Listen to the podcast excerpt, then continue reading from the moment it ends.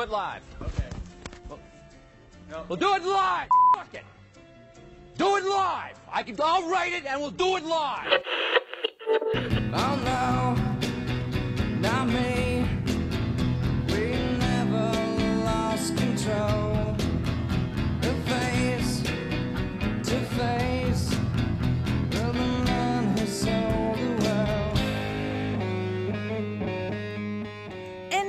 Earbuds and Earworms. I'm Amy, $7 cover charge Shepherd, and this is.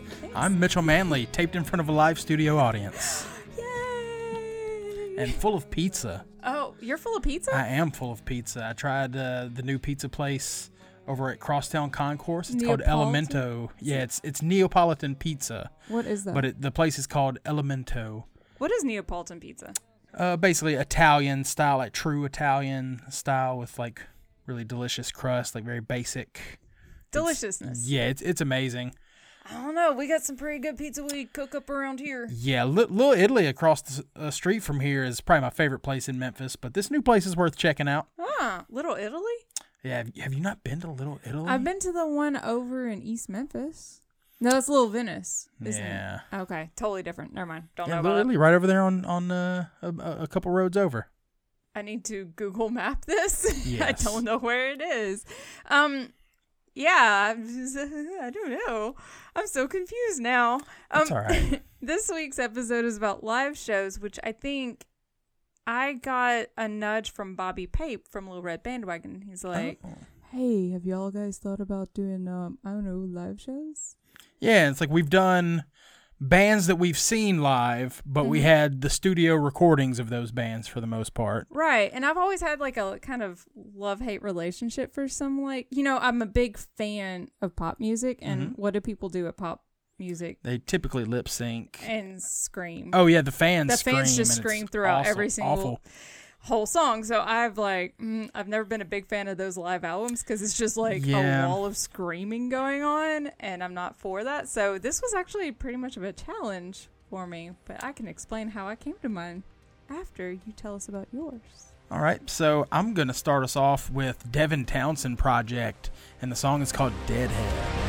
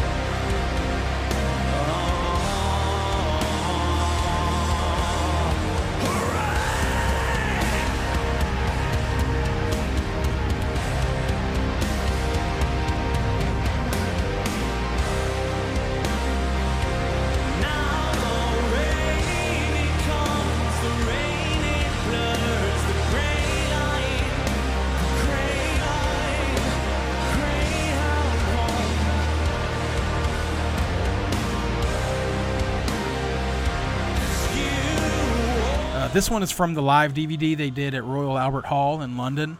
Uh, I recently rediscovered Devin Townsend a couple of months ago, and this has one of been one of my favorite performances to continue to revisit. I remember listening to his old band called Strapping Young Lad back in high school. Do you did you ever get forced to listen to Strapping Young Lad? I'm sure I was. Yeah. Um, and you know, me and all my friends in high school, we loved to goof on their on Devin Townsend because at that point in time, he had these. He's like balding up top, but he's got dreads. He had these long dreads around the side, so there's just like this weird oh. skullet sort of thing with dreads. He, uh-huh. he looked really gnarly, and I mean, their music was awesome. But he was just such a funny looking dude, kind of. So we we would always make fun of him. But they, they were like a really grimy metal band, and I kind of ignored his solo music for a long time, kind of expecting it to be more of the same. But then I came across a couple of live performances of the Devin Townsend project, which is actually much more progressive and eclectic than Strapping Young Lad. Started taking a deep dive. So like Devin Townsend has like a really really powerful singing voice. It's often very operatic and soaring, but he also has an incredible scream as well. And it's not just like reckless yelling, it's very controlled and precise distortion of his actual singing voice, which is actually very difficult to do, but it allows him to actually hit musical notes when he screams, which is is pretty amazing. Uh and yeah, it just makes his vocals a lot more powerful and integral to the songs. And then his production style is like usually really dense, like this wall of sound, like tons of stuff going on in pretty much every register of the sonic spectrum, lots of pads and synths and undergrowth, just really filling up every possible layer of, but like making it work, you know? Yeah. and just and so I chose this performance because it kind of shows all that off. It's like got the very powerful melodic vocals and the searing screams and like the very careful musical arrangements and proves that that like characteristic wall of sound is more than just studio magic. He like really builds the sonic space in a very methodical way and pulls it off just as effectively live. So So is all of the building is that typical for one of their songs or is that something that happens only in like a live show?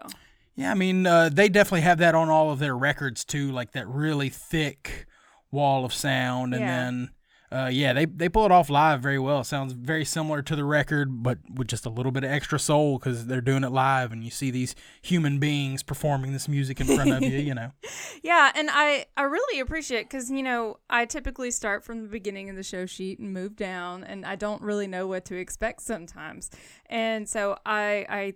As I said, I have like this love hate relationship with live recordings. And then I listened to this and I was like, wait, this isn't going to be so bad. It's not going to be mushy Yeah. sounding. It won't be like that NSYNC concert I went to where right? everybody was just screaming the whole time. Um, it it's just not a mu- it's not a mushy recording. It's like very well mixed. I think that part of the beauty of these recordings are like how it's mixed and how it's like actually recorded. Like a lot of mm-hmm. thought goes into the fact that this is going to be a live or it's going to be heard as a live piece, and I thought it was amazing. Um, he does at one point say pick a tempo. Yeah, during that part, like the audience is clapping along during this like breakdown, and half of the audience is clapping on ones and threes, and the other half of the audience is clapping on twos and fours. Yeah, it, I and really it's and it's a little bit slower than what the band is actually playing. So he Yeah. just like makes a joke like pick a tempo, and then they just drop right into the next riff. It's really good Yeah, and I was just like, I feel like that should be a motto for you. Just just pick a tempo, Just pick Amy. a tempo, Amy. Just find just a tempo and stick with it. figure it out. So I was like, I that was absolutely hilarious to me, and um, I really appreciate like the playing with the audience part of this recording because seriously, I cannot pick a tempo. I'm awful at it. now, speaking of maybe loose tempos, hmm uh, I chose Tom Waits' Eggs and Sausage. lingers burning in my memory. I've been 86 from your scheme. Now I'm in a melodramatic nocturnal scene. Now I'm a refugee from a disconcerted affair. Now the lead pipe morning fall.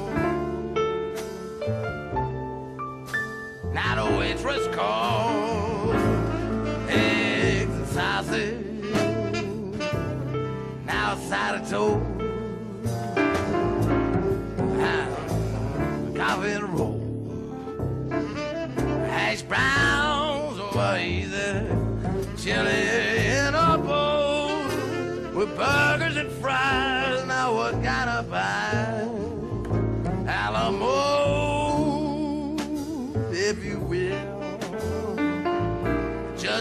Just come in and join the crowd. Had some time to kill. Last week was my birthday. Oh, happy birthday! And Dakota finally got me a replacement for my old record player. Nice. Yes. And so it's a really nice Audio Technica turntable. And we had to figure out the whole speaker system because, you know, mm-hmm. you kind of have to have a speaker for just the turntable part. Right. And my previous one had a built in speaker system. And then the one before that, I'd hooked into that old five disc changer that everybody had. Yep. So I had to figure out the whole speaker situation. Yep. Still not a deal, but we're going to figure it out because a Bose one speaker is better than no speaker, and I'll take it. Um, I did learn something this week. I've had this album for a long ass time, and I thought maybe the clapping and stuff in the background was added in in post. Just the artistic choice. Yes, it's actually one of two live albums. Uh, this is Nighthawks at the Di- Diner, and I was gifted a first pressing of it at one point in my life, and so That's amazing. I was like, "Hey, the first song I want to listen to on my turntable is this," and then I was like, "Wait, this is a live album, sweet!" And the Perfect. the venue that is stated at the very beginning, it's like somebody's like whatever. Uh, it's not a real place. It's actually done in a recording studio, but they brought an audience in, so it still technically fits. That's cool. That's a very Tom Waits thing to do. yes.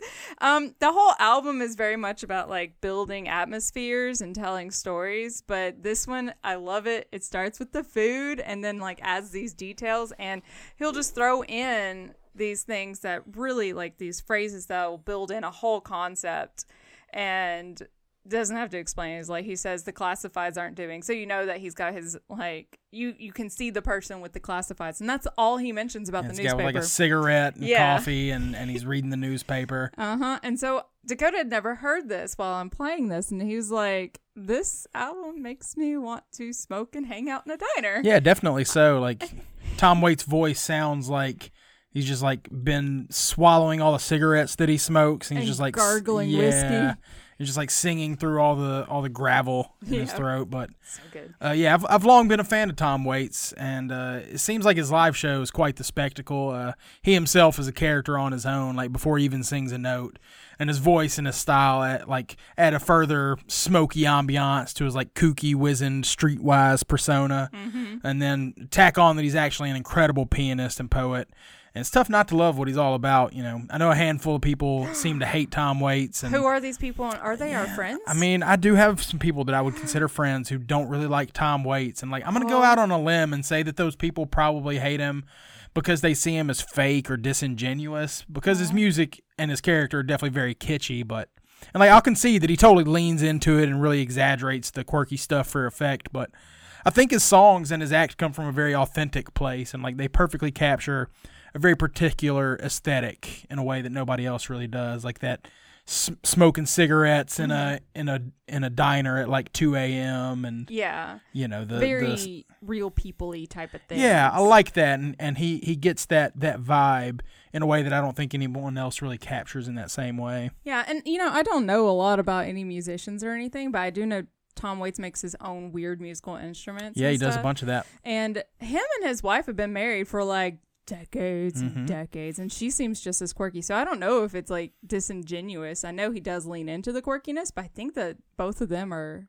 super quirk. Yeah, for sure. Especially for being in the mid 70s, how he pulled off being like oddly not the same type of quirk as people Right. were. I always appreciate Yeah, he's just that. so he's just so smart and unique that I think people must feel like he's trying to get one over on him, and it's just like I think he's he's just exaggerating this sort of time period and that, like I said, that very smoky aesthetic. And he's just like really taking it to the It's very noir. yeah, I love it. Ah, so good.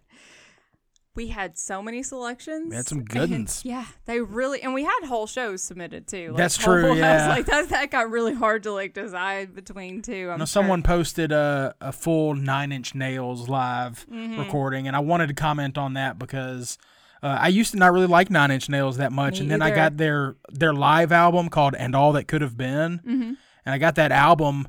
Uh, in which it's like a lot of live instrumentation as opposed to just the stuff going on, you know, in the studio. And so whenever he has like live musicians playing his music, Nine Inch Nails fucking rules. uh, I, I missed them. They came to Memphis recently too and played the Yeah. Orpheum of I- all places. Like, I was watching all of the Snapchats happening, oh really? but you know those aren't the best recordings. Right. Yeah. Um, to start us off, we have Jason V bringing Portishead's live version of Mysterons.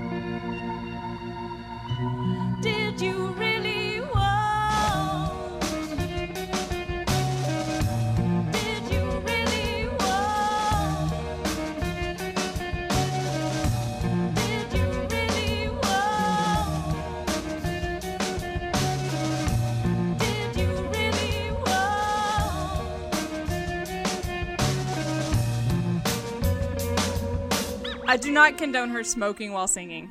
but it is still super super chill music and like the mixing is super lovely and i know that they're generally a very produced sound to the record so it's really cool to hear it done live and uh nice to know that it can be recreated in a live setting also the crowd super respectful not screaming Yeah. like crazy banshees the whole time i really liked it Right. Yeah, they're they're a very chill sounding band, and so having a having a, an audience that isn't screaming and chattering over the top of them is definitely helpful. Uh, yeah, this is definitely one of my favorite live albums of all time from a band that most people seem to have forgotten about entirely. Uh, Portishead is known for being super chill, trip hop, and they uh, they use live instrumentation, but their records have a lot of product like extra production as well. But this performance is from their Roseland, New York City live record, and they fill up a lot of that extra space with like strings and horns, and it's just perfection. Uh, their singer Beth Gibbons has a very soulful voice, like very sultry, and I'm sure that the cigarette smoke kind of adds a little bit to that. it freaked me out her like hand with her cigarette was draped Yeah. over the mic it was freaking me out And like her voice is very subdued and restrained, which adds like that element of mystery and tension to like otherwise kind of chilled out songs. Uh, and their drummer on this performance, a guy named Clive Deemer, he's playing these like deceptively intricate hip hop style beats. And like a lot of bands would just do that as pre programmed electronic drums, but he's doing it live. And then despite the gorgeous voice, uh, you know, Beth Gibbons' voice, the drums really drive the, the feel of their music on this whole record. It's really just good. Portishead's amazing. Like Yeah, I agree. I gotta agree. Like if It's oh, good like everybody should listen to. it. driving home in the rain kind of yeah, Or if you're just well, it's it's a record I need for my record player, so I can sit with my wine and just rock in my chair and like listen. it's got a little bit of darkness to it but it's mm-hmm. just like super Gotta get kind of moody, but Right. chill. I really like it. Christy W brings Alanis Morissette's "You Learn." Hi,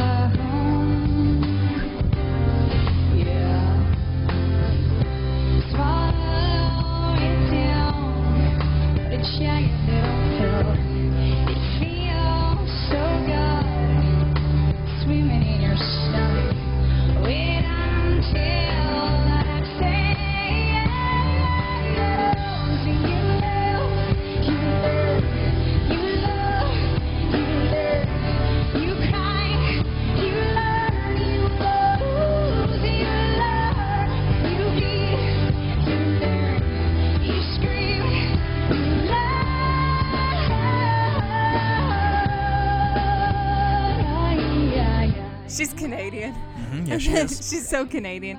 She's always amazing. Her live performances are just very genuine. She does, I mean, she's not a lip syncer type of person. And this was from a series, the Unplugged series from MTV, which I don't know if that series is still going, but it really should. Because it really did, like, you would have these huge bands, and then you got to go prove that you can play live now. Mhm. And from in this very small venue, it seemed like, and I always appreciated that. And Alanis pulls it off because she's charming AF. yeah very very charming So at the very beginning, she's got like her little like sly smile, and she's like, "And this is a song called You Learn," and it's so sweet. I love it. I just that's why she's God. so yeah uh, uh, alanis has got to be one of my earliest foundations of my love for female vocals. I remember being like second or third grade and my older brother had jagged little pill on cd and i was just like constantly steal it and listen to the whole record on repeat.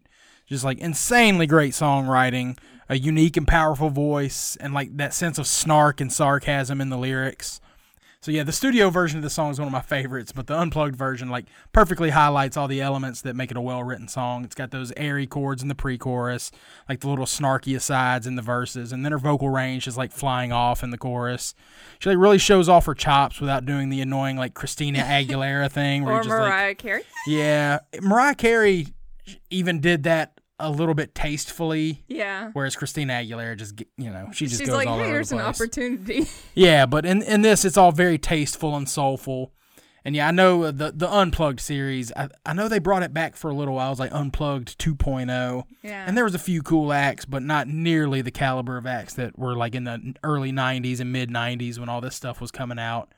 I know somebody posted the Nirvana unplugged. Mm-hmm. I'm trying to remember some of the other ones. I know In Chains did a really great unplugged. Sinead O'Connor did, right? I think she may have done one. Yeah. Um, I remember Jay Z did. Oh, an, yeah. he, he did unplugged with the Roots as his backing band. Yeah, I remember that. That was incredible. Um, and this might surprise some folks, but Dashboard Confessional, they did a unplugged record that's probably one of my favorite records of all Yeah, time. It's it's so so good. The drumming on there, this guy named uh, Mike Marsh or yeah Mike Marsh or Matt Marsh. I think it's Mike Marsh. Was he a constant in that band though? Because I know that they constantly were. Yeah, once once they folks. um once they decided to have like a full band. and not just the one guy. yeah, be the he, he stuck around for a while because I think he was in another one of Chris Carrabba's bands. Yeah. Um, Oh, dashboard.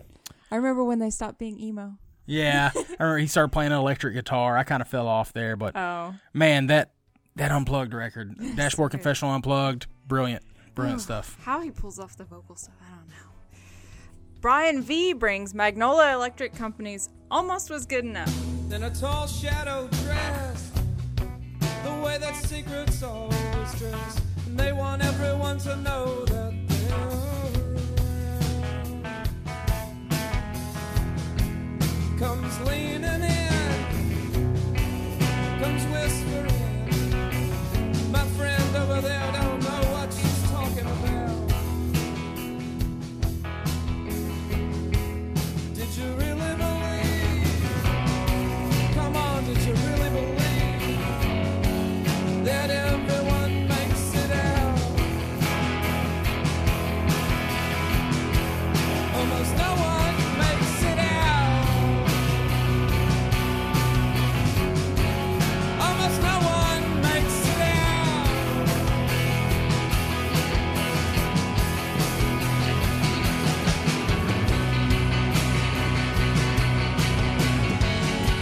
never heard of this band before, not at all. And this one, it does have like some really good noodling. And I don't generally say noodling is good. There's some contemplation going on. And even though it's like a super hopeless song, Yeah, it has a pushing energy, which Right. I don't know how they pulled it up because it's it's fucking hopeless.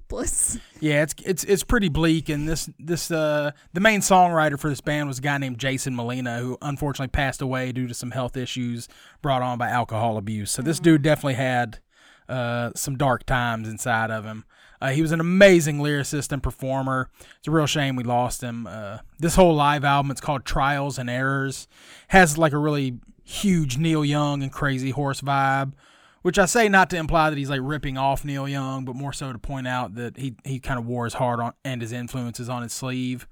And there's just like something so basic and moving about that Neil Young style, gritty, plucky Telecaster guitar sound. Just like captures the energy and the melancholy equally well, kind of like what you were saying. It like somehow captures that hopelessness, but still seems to drive the song in a meaningful way.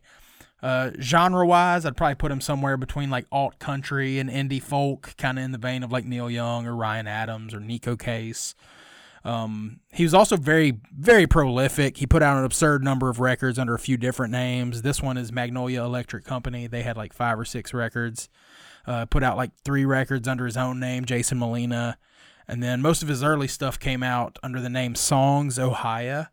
and they had like seven or eight records too. Lots to be explored. So hopefully the, the ear buddies who don't know about uh, Jason Molina, hopefully they'll dig a little deeper. I didn't know. I can fill you up with his records. It, it's all just some heart heart wrenching songs, but I mean Just as that's that's life. You know what I mean? Yeah. Like sometimes you have to turn that on and drink some whiskey and think about life. but not minute. too much whiskey. Yeah, not not enough to send yourself into organ failure. Yeah. Was it pancreatitis? It was like various organs were all shutting down on him. Like it had gotten bad, which totally sucks. Yeah, that stinks.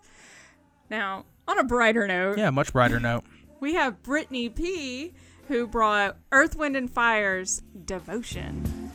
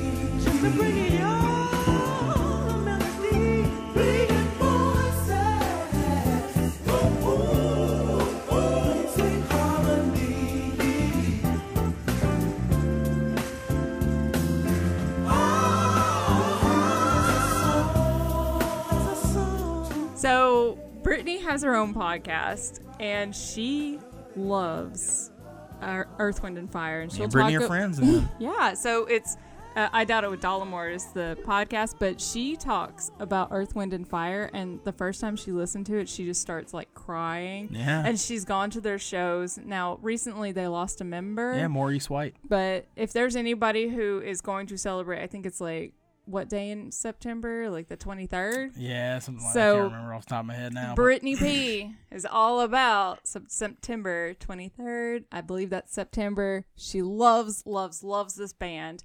And there's just this explosion of cheers, and there's so much joy from the crowd, and there's so much interaction. Like the clapping to the beat really shows that one of their shows is like this huge communal event, and there's so much like virtuosic singing Yeah, going seriously. on, and they truly are interacting with the fans. It's like, hey guys, you want to like clap to this beat? Just keep on clapping. And then there's like, what? Let's get some lady voices in here. And I just thought it was really good and kind of shows like the great side of a live show. Yeah, they're, they're all just like virtuosic musicians. Uh, to a lot of folks, Earth, Wind, and Fire might be a little cliche, but any musician with a refined ear for like crafting that upper echelon music, they you know they can probably rail for an hour on what makes Earth, Wind, and Fire so incredible. Uh, they're really unique among their peers. Like they run the gamut from upbeat disco jams like September, Shining Star, Boogie Wonderland. They've got like groovy funk and soul, kind of like In the Stone or Getaway. then they've got the like slower R and B grooves, like After the Love Is Gone or this song, which is called Devotion. Uh, just like all over the place, and the rhythm section is always the tightest shit you've ever heard.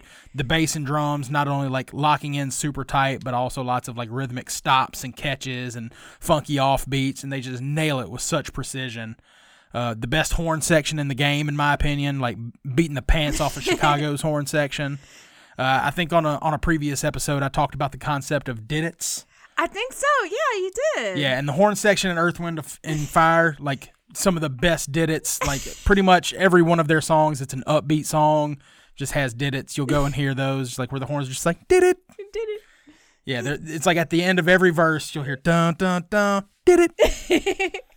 yeah, and you know, just like keeps the listener on their toes and grooving along. And then on top of all that, the insanely dense harmonies, like almost a gospel choir to themselves. Lots of those falsetto high harmonies, just like open up a huge area of sonic space that a lot of music tends to leave un- untended. Uh, I unfortunately never got to see Earth, Wind, and Fire live, but I've heard that the stage show's a spectacle. And uh, yeah, their live recordings obviously pack the same wallop as their studio albums, which is impressive for a band with like so many moving parts, you know? Oh yeah, there's I mean a, a lot of moving parts. yeah, I mean, there was like 15 people in their full shows, you know, like horn sections and people dancing and singing back up, and then your actual core members of, of the band that are playing guitars and bass and drums and all. It's it's insane. and them sweet vocals. Oh, those sweet vocals and like just nail it. There's never like one guy who's like, "Oh, that guy didn't get it." It's like, no, that guy got it so perfect. You don't Yeah. even know. Well, and then this brings us to Quincy's selection, Final Fantasy, which is a cover of Mariah Carey's Fantasy.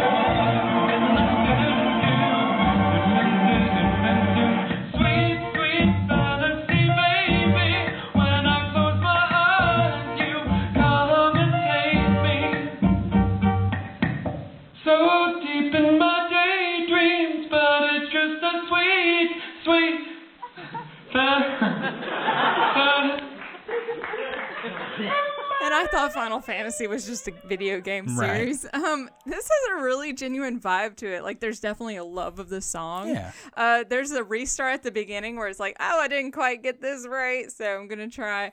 Um, this cover actually allows me to understand the lyrics because Mariah Carey is usually so high up on the scale that I'm just listening to her vocals and not necessarily what the lyrics are. Mm-hmm. Very at all. breathy. Yeah, very. The crowd is in like is totally in on this like joy of the song and it's just a fun cover the knowledge that he can't hit that last note is taken in such jest and he is just a sweet performer like he just like puts his hand on his face and is just like well no i can't do Oh, this that was part." that, yeah. yeah Yeah, I had to make sure that this little gem got on uh, at least a brief moment of our time. You know, number one, we need more submissions from Quincy because he has a very diverse and disparate palette of interests musically, and his submissions are usually home runs. Number two, I love Mariah Carey and go on a 20 minute digression right now about why you should also love Mariah Carey. But most importantly, what I love about this in relation to our theme is that the best part of a live show is like seeing and hearing something that you can't get on the record. Mm-hmm. And like and breaking into a Mariah Carey cover mid concert, he like provides the audience with something unique and singular. You know, we can watch and listen to him do this little digression on YouTube and it's cute, but like to be in the room when it happened, participating in that joyful moment. Like that surprise shift of energy into something like kind of tongue in cheek and off kilter. That's what a live musical experience is all about, in my opinion. Like building and manipulating the audience's energy in a way that they can't replicate from simply just throwing on the record. Yeah, and what's cool is when you do go to a live show and they have something like totally unexpected, they'll do some cover like you've never Right, imagined. exactly. And I think was the new one. Uh, Weezer's doing the Toto. Yeah, they're doing Africa. Yeah, they're doing Africa, and I think like I think that's always so cool when you go to a live show. And granted, I'm like totally a hermit, and I don't go to many live shows. Totally. Did you uh, did you see that Toto is in turn covering a Weezer song? Yes, I believe they cover Hash Pipe. Yeah, which it's is actually like- pretty good. It's it's not bad. it's so weird like you It don't very expect weird. that um i just yeah L- this is bringing me around to more of a love of live recordings as opposed to that hate Sure. i used to have because I, there's so many good live recordings Yeah, there's a lot more now than there were before because it's a lot easier to isolate yeah your audience out of the Yeah. out of the mix and just bring them in just enough to give that live feel. You Yeah. know, i mean unless you're tom waits and you only bring like a few right? A few in. people in the studio.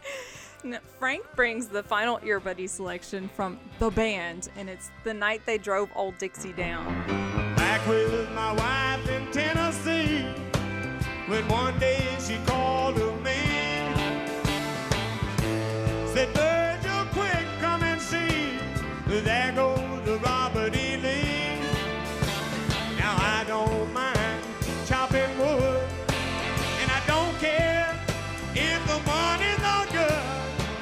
what you need and you leave the rest, but they should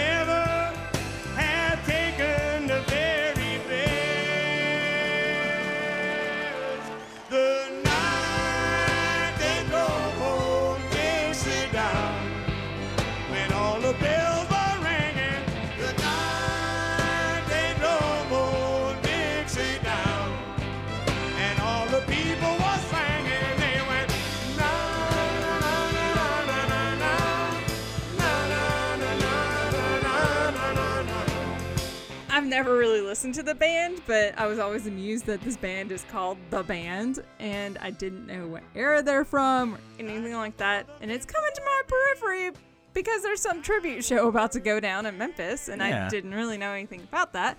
So I don't mind actually getting familiar with some of their music. Um, you know, hey, I get to do deep dives on like bands I'd never even heard of because of the show, and I really appreciate that. That's one of the best parts. yeah, and this this band's from like the 70s, so I really Mm-hmm. should know about them. I do have some mixed feelings about them talking about Dixie Mm-hmm. and Yankees, and I'm really curious about what their true intention is, or if this is an old standard that I don't know about. I could research, but usually I don't. Yeah, yeah. This I, I can totally understand, especially in current times, that it might kind of raise an eyebrow. But lyrically, the song is just about like the effect that the Civil War had on like poor lower cra- lower class white folks in the South. Like, I, obviously, uh, you know, they didn't have quite the struggle that some other folks did. Yeah. But you know, it, it's it's that this whole song basically just talks about how the Civil War ravaged the South and like you know how how it fucked up people's farmland and pretty much all the livelihood that these people have been working for. You know, they Well, they it's like the land it. the land got salted too in some ways or burned Right. to the ground. But also, let's just face it, Y'all, get rid of your Confederate flags, please. Yeah, I, I- I'd have to agree with that. Yeah. Um, and yeah, I, I do want to be transparent that Frank actually posted a different live version of the song from the band's live album uh, with Bob Dylan called "Before the Flood."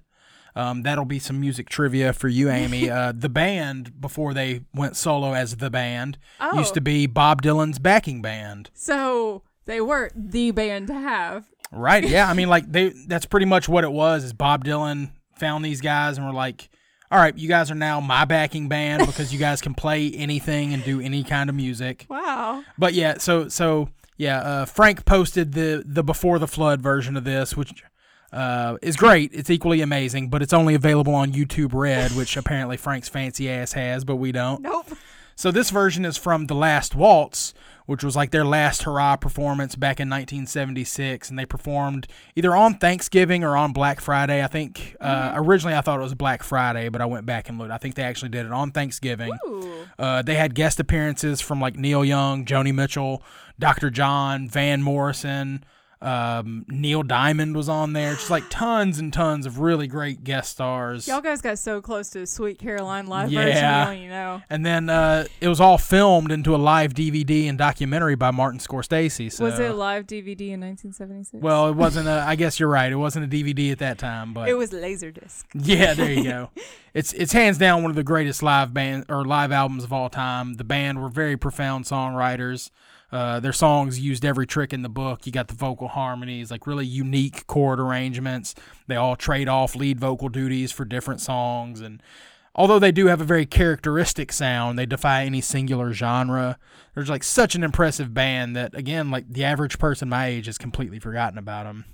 And so, uh, as an aside, and I'm not sure if Frank posted this song intentionally, but my band, Gloria Sabor, is doing a tribute to the band and paying homage to this album, The Last Waltz, at the High Tone at the end of the month, as you mentioned. That is November. Yeah, Wait, are you going to do it on Black Friday? we're doing it on Saturday, so But wouldn't it be so cool if you did it on Thanksgiving? yeah, we, that would be pretty ballsy, I think. But nobody's going to show Yeah, up. nobody's gonna come. the first year we did it, we did do it on Black Friday. This year we're going to be doing it on the Saturday following Thanksgiving, so Black Saturday, I suppose. and yeah, we'll be bringing in guest musicians from Memphis and Mississippi to play and party with us.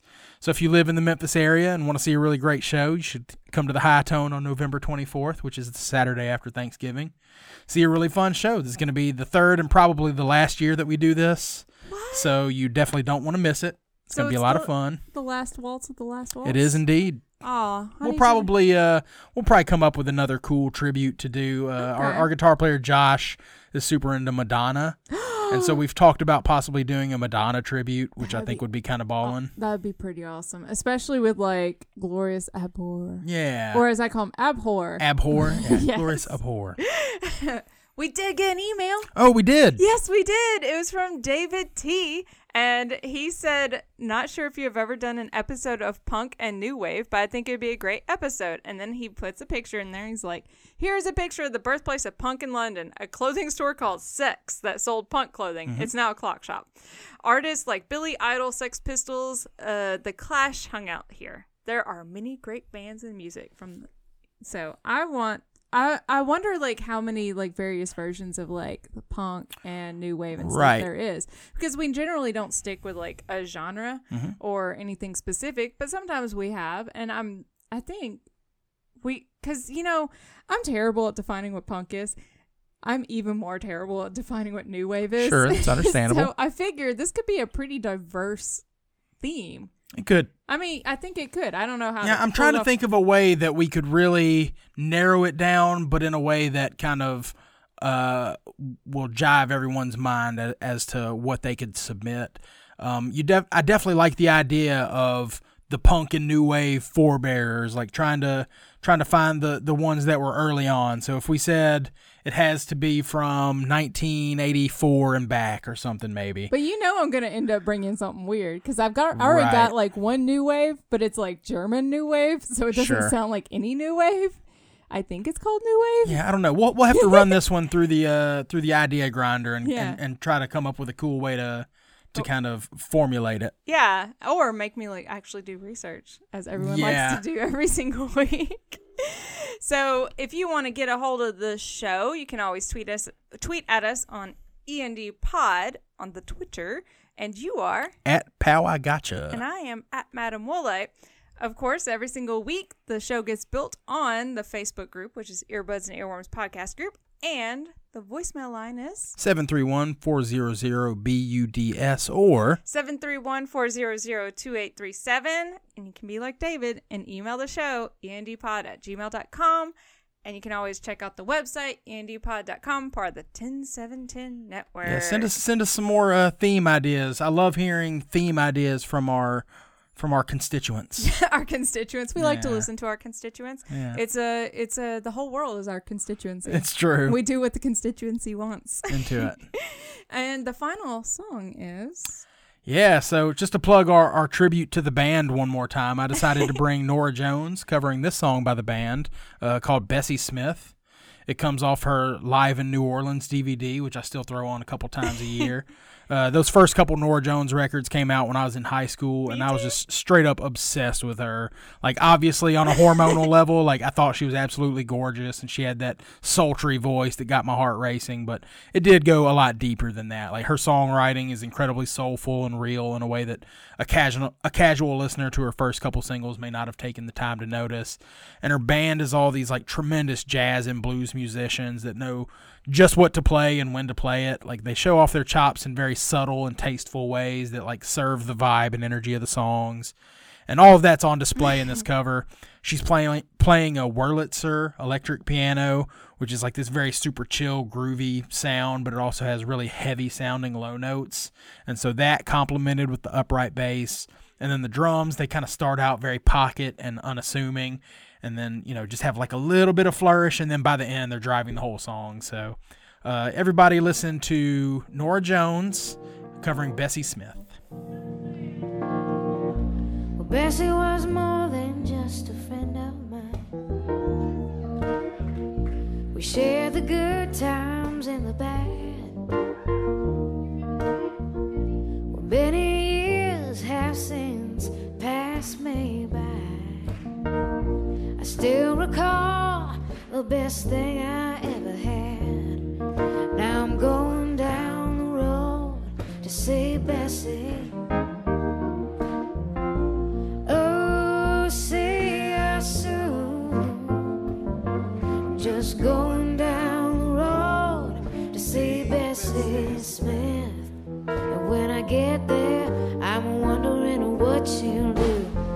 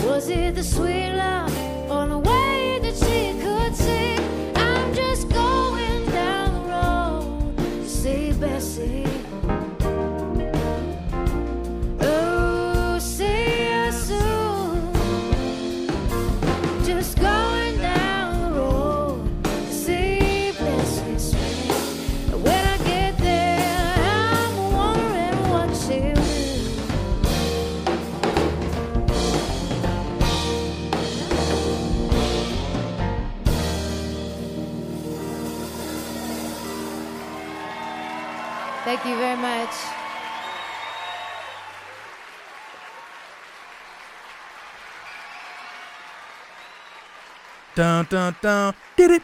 Thank you.